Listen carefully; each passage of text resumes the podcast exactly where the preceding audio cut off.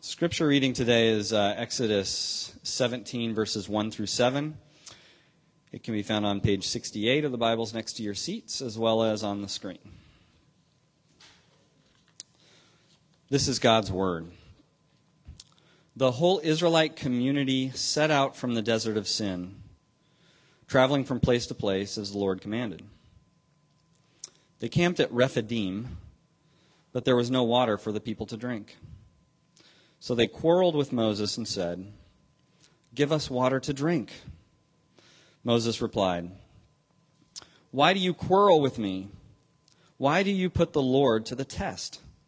But the people were thirsty for water there, and they grumbled against Moses. They said, Why do you bring us up out of Egypt? Why did you bring us up out of Egypt to make us and our children and livestock die of thirst? Then Moses cried out to the Lord. What am I to do with these people? They are almost ready to stone me. The Lord answered Moses, Go out in front of the people. Take with you some of the elders of Israel, and take in your hand the staff with which you struck the Nile, and go. I will stand before you by the rock at Horeb. Strike the rock, and water will come out of it for the people to drink. So Moses did this in the sight of the elders of Israel. And he called the place Massah and Meribah because the Israelites quarreled and because they tested the Lord, saying, Is the Lord among us or not? The word of the Lord.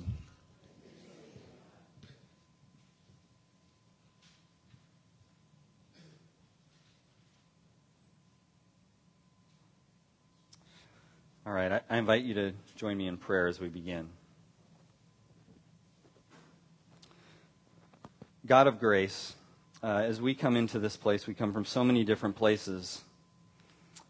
Um, oftentimes, really hiding the condition of our heart. Because the truth is, even though we're, we might come with faith, we might come with doubt, we might come with joy, we might come with sorrow, all of us are more of a mess than we care to admit. That's what we have in common. That's what is universal today we come with that mess and we come really not trusting very many people with that brokenness and fragmentation, and we're often very hesitant to trust you. But you show us over and over again that you move towards those with broken lives. You, you move towards failed servants of God. You move towards people who have weak faith and you show us your love. In fact, you pour out yourself sacrificially to make up for what we can't do so that we can be in relationship with you. So that we say, even though we're more of a mess than we care to admit, in Christ, through what you have done, we're more loved and accepted than we ever imagined. And we pray now that through your scripture you would stamp that message on our hearts as we walk out of this place, and that you would uh, speak to us through your grace in such a way that our lives might be changed. In Jesus' name, amen. Well, I don't know how much we today are asking the question that the Israelites are asking in this story. It's summarized by the narrative or the narrator, narrator, I guess is how you say that. It's summarized right at the end. I don't know if you caught this. It's like new information right at the end. We're given as sort of a summary of the question they were really asking with their behavior Is the Lord among us or not? I don't know how much we're really asking that question. You could probably say someone who's you know, moves to a new town and is looking for a church is maybe sort of asking that question. Coming to a church and saying, is this a place that I, you know, I, maybe I have a litmus test of a church needs to have this or that or the other. And I'm saying, in a sense, with that list, is God here or not?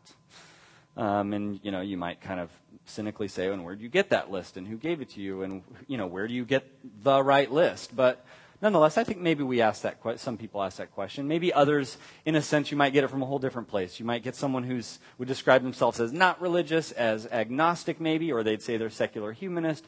And let's say they're writing an article about a religious leader or about a spiritual organization, and they um, and they're kind of maybe in evaluation mode, also applying a litmus test. Um, and in some kind of sense, although they wouldn't say it this way, they might be kind of saying, is it, is it legitimate to look at this person or this group as a place where God is? Um, and so they might use some kind of system of evaluation. You know, is there political motivations underneath the surface? Is there financial motivations under? Is there hypocrisy or um, uh, you know other things involved? Well, then maybe it's not really that kind of place. Or maybe they say, well, there's uh, social justice happening and welcome of the poor and radical tolerance and um, not pushing really uh, principles about uh, sexual practices into other people's lives. And so maybe this place is, is legitimate in a certain kind of way. So there are these ways maybe that we say, is God here or not? But to be honest with you, I don't think most of us are asking that question most of the time. Is God among us or not? I think, if we're honest, we tend to get a little kind of just burned out on that question.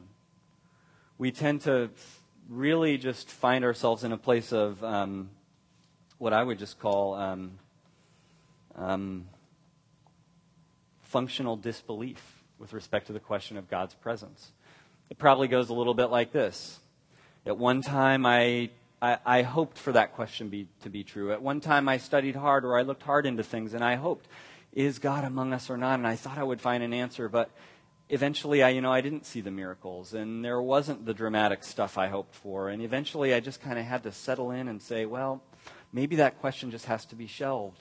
And maybe I just kind of go into uh, the spiritual mode or the Christian church mode for maybe just a sense of feeling a little bit better about myself, or a little bit better about my morality, or a little bit better about raising my kids on a sort of path that I want them or a little better about having some community in my life. But is God here or not? I don't know. In this passage, really, what it's doing and what the narrator is tipping us off to, it's inviting us, it's trying to entice us into asking this question, trying to entice you to, to kind of just stir up a little bit and say, you know what?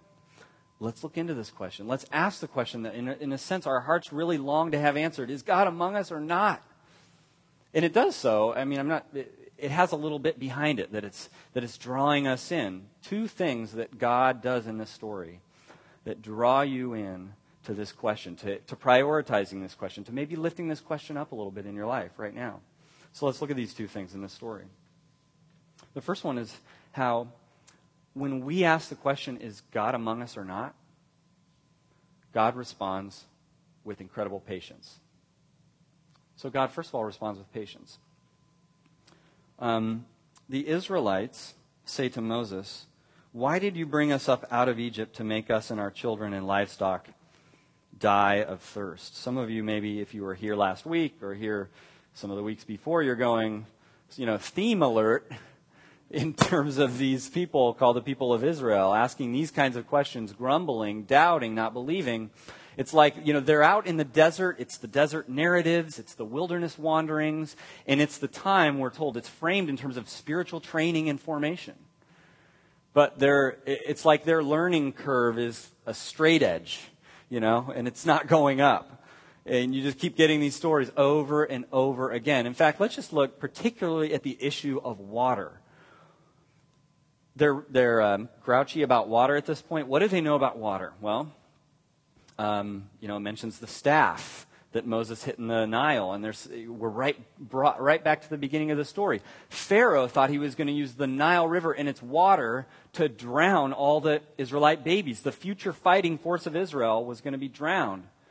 But God saved, what does Israel know? God saved out of the water their leader Moses, who then led with this staff, and he went and he hit that Nile, and it, and it created this miracle, this incredible um, act of desolation where the water turned into blood. And then later on in the plagues, water came from the sky and God turned it into giant ha- size hail balls that came down and destroyed fields. And then, of course, kind of the main event in terms of water and what God can do. And Israel, these Israelites, they supposedly know all of this. That, you know, it came down to them being backed up against a giant, huge body of water, and they turned around, and God just parted away in the middle of it, and the water just moved to the side as they walked on dry, dry ground. And then their enemy finally defeated as the water gets released back I mean, they know a lot of stuff about water, and they're just not remembering. They have, they're, they're not utilizing their memory. They're not bringing it to the table. They are just terrified. You know, we're a little bit thirsty. We're all going to die, you know?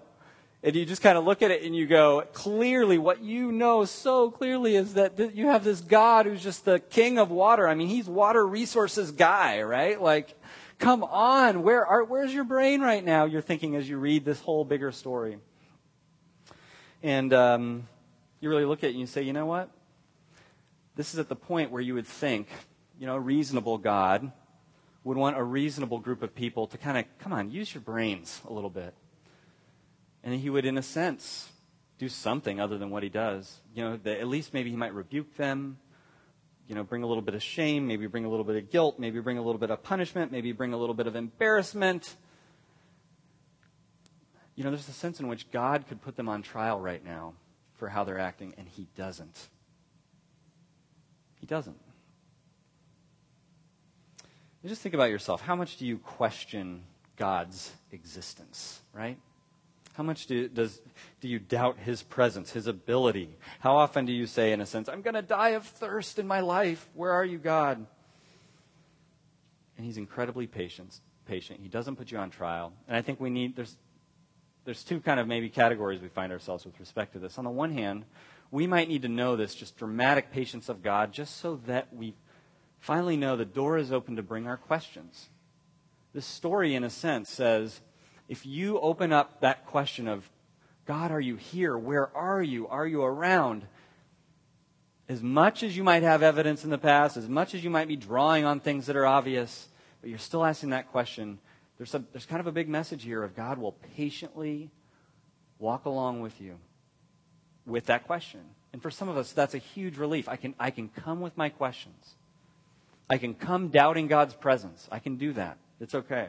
And some of us, you know, we need this lesson to remember how to be patient with other people.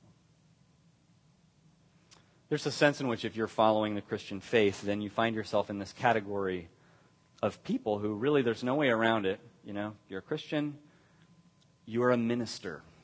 I know we don't usually apply that word to our lives, but, but it's very biblical. It's very New Testament to think about anyone who is, is a part of the church is being equipped by the church to do ministry, which is selflessly bringing God's love in all kinds of different ways in your life. So, in a sense, everybody has a ministry. And it usually involves other people, and they usually try your patience. Some of you just thought of a name when I said that, right? Um, and so, what, what this story keys us into is God's patience, in a sense, as our source of patience. Uh, one of my favorite new songs, uh, it's an old spiritual actually, portrays Jesus and kind of gets, gets us into the realm of how Jesus, his, his own patience with respect to us. They led him, it's called uh, Not a Mumbling Word, I think is the title of it, or He Never Said a Mumbling Word. So here's a couple lines of it. They led him to Pilate's bar, in a sense. They led him to put him on trial. Not a word, not a word, not a word. They led him to Pilate's bar, but he never said a mumbling word. They all cried, Crucify! Not a word, not a word, not a word. They all cried, Crucify, but he never said a mumbling word. Now, I bring that up because what the Christian believes is that Jesus stood in for you, who, he, who in a sense, he could have put you on trial. And instead, he stands on trial for you and doesn't say a word of defense. He just allows himself to take on so that you um, so that he can patiently draw you back into relationship. And that's exactly what's going on, actually, in verse 6, with a very strange line in the story, if you don't catch the legal connotations, where God says, I will stand there before you by the rock at Horeb. It's legal language, it's courtroom language. I will, I will stand. It's his choice not to put you on trial, but to stand in your place. And here's the thing if you know that, if you grab a hold of that in your life, if you let that seep into the cracks of your own impatience, and you see how patient God is with you, then you will learn how to be in ministry being patient with others. Then it will be a catalyst, not that you're just copying him, but that it's flowing out of you. Because ministry is being selfless, even sometimes when it's when you could be, if you got out of the ministry track, you'd be defensive and you'd be putting someone else on trial. Ministry is I serve and I follow God's lead in patience and how He was patient with me. So God responds to our um, our question with patience. He also responds with water. He responds with water. Psalm 114 helps us see something very important about this story. It connects the felt need with the real deeper need. It connects in the last verse of Psalm 114. It connects the question of God's presence with the question of providing water. Somehow they're connected. And so Psalm 114 says, Tremble, earth, at the presence of the Lord, at the presence of the God of Jacob who turned the rock into a pool, the hard rock into springs of water. The Israelites are thinking about water. They're thinking about actual, real thirst. You know, their, their throats are parched. But God sees that they're spiritually parched and that that's actually their greater need. They're spiritually parched in that they're absolutely not inclined to trust God in this moment and it would be like living water for them if they did. And so what he does, and this is this is again what's so gracious about God in this story, is that he gives them the thing they think is so important. He gives them water, but he uses it to get at their spiritual need. You know, he's, he basically says, Oh, okay, okay, you're not going to die. it's fine. You're not going to die. I'm going to give you your felt need in such a way that it sort of opens up the door and opens up your eyes to your real need, which is to trust me, which is to be filled with me, which is to thirst for me. And so he's trying to teach them something that we're, we're all taught if you're a reader of the Psalms. Um, we're all taught this with Psalm 63, where David is in the desert, and he shows that even though physical thirst is, of course, the presenting issue, he sees something way deeper, and that's what he goes to in prayer. You, God, are my God. Earnestly I seek you. I thirst for you. My whole being longs for you in a dry and parched land where there is no water. That's what God's trying to teach these folks in the desert and what he's trying to teach us. Just how incredibly eager he is to provide the water that will teach us to rely on Him and on His presence. He's so eager to show us this. There's this old quote by an unknown medieval English writer portraying God this way God Almighty is like a taverner, like a owner of a tavern, that hath good wine to sell. Californians are excited at this right now, Northern Californians God Almighty is like a taverner that has good wine to sell to good drinkers. He taketh them to house and giveth them a taste. Soon, when they have tasted thereof, and they think the drink good and greatly to their pleasure, then they drink day and night. And the more they drink, the more they want. Such liking they have of that drink that of none other wine they think, but only to drink their fill and to have of this drink all their will. Of no other wine they think, but only for to drink their fill and to have of this drink all their will. That's a picture of someone who's learned the, the Psalm 63 lesson, who's learned the lesson of the desert. I need God. Simon Tugwell is a Catholic writer, and he, he summarizes this, this quote and responds to it, saying, God himself, like a shrewd taverner, has come to us first He's eager. He has come to us first to seduce us from the narrow path of worldly duty, to know the sweetness of his love.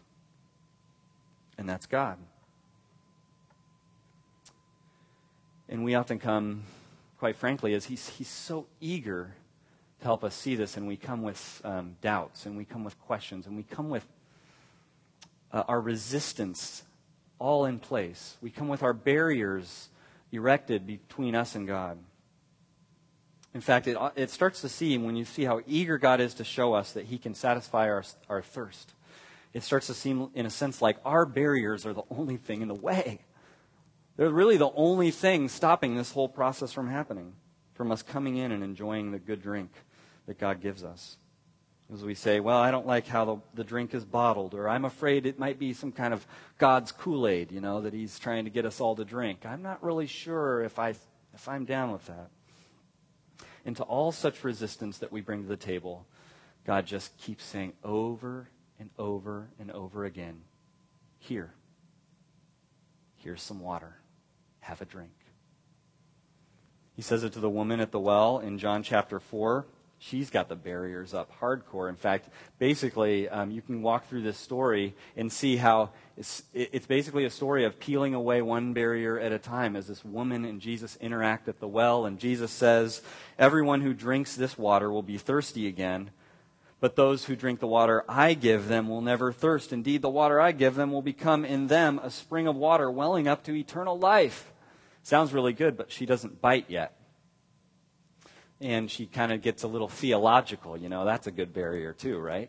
I don't know if I, I have some theological differences with that living water stuff. But then it all kind of comes down. When she does that, she tries to go theological, and she basically brings up the presence question. I know that the Messiah called Christ is coming. When he comes, he will explain, everything to us. In a sense, saying what often a lot of us say, eh, is God really here? Who knows? And she's saying, He'll be here someday, but for now, sorry. I, I don't really know what to say, Jesus.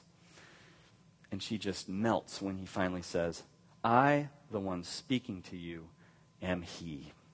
And something right there turns. Something right there she finds so transformative in this living water, in this Jesus who has come, who says he's the one from God. He embodies the presence of God, that she runs back to her town and brings the whole town with her to learn about this living water, about this Jesus. Something finally broke through her barriers. So let your walls down. I don't know what they are, I don't know what your barriers are. But there are going to be some that you have to work through to come and drink from the living water, from the stream. It's normal. And there's going to be a lot of questions about presence and whether God is here or not, but He can handle them. Just come. And try to let some of them down enough that some of the water can spill over the wall, perhaps. Let me just close with this. C.S. Lewis puts it well in uh, The Silver Chair in the Narnia series. When he has Jill, this, this little girl, encountering the lion, she's desperate for water and he's standing over the stream that she finally finds. Are you not thirsty? said the lion. I'm dying of thirst, said Jill. Then drink, said the lion. May I, could I, would you mind going away while I do it? said Jill. The lion answered this only by a look and a very low growl. And as Jill gazed at its motionless bulk, she realized that she might as well have asked the whole mountain to move aside for her convenience. The delicious rippling noise of the stream was driving her nearly frantic. Will you promise not to do anything to me if I do come? said Jill. I make no promise, said the lion. Jill was so thirsty now, without even noticing it, she had come a step nearer. Do you eat little girls? She said. I have swallowed up girls and boys, women and men, kings and emperors, cities and realms, said the lion. It didn't say this as if it were boasting, nor as if it were sorry, nor as if it were angry. It just said it.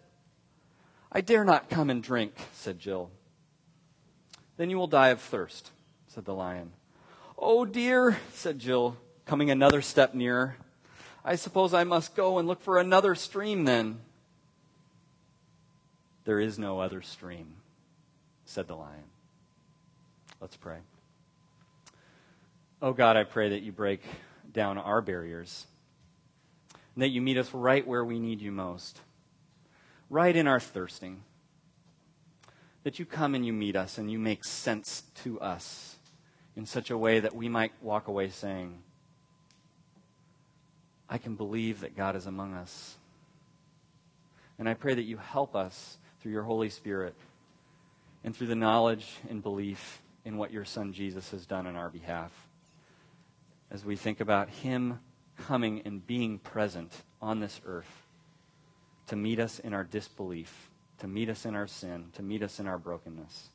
And we ask that you meet us as we come towards the table of the Lord's Supper in a few minutes. We pray in Christ's name. Amen.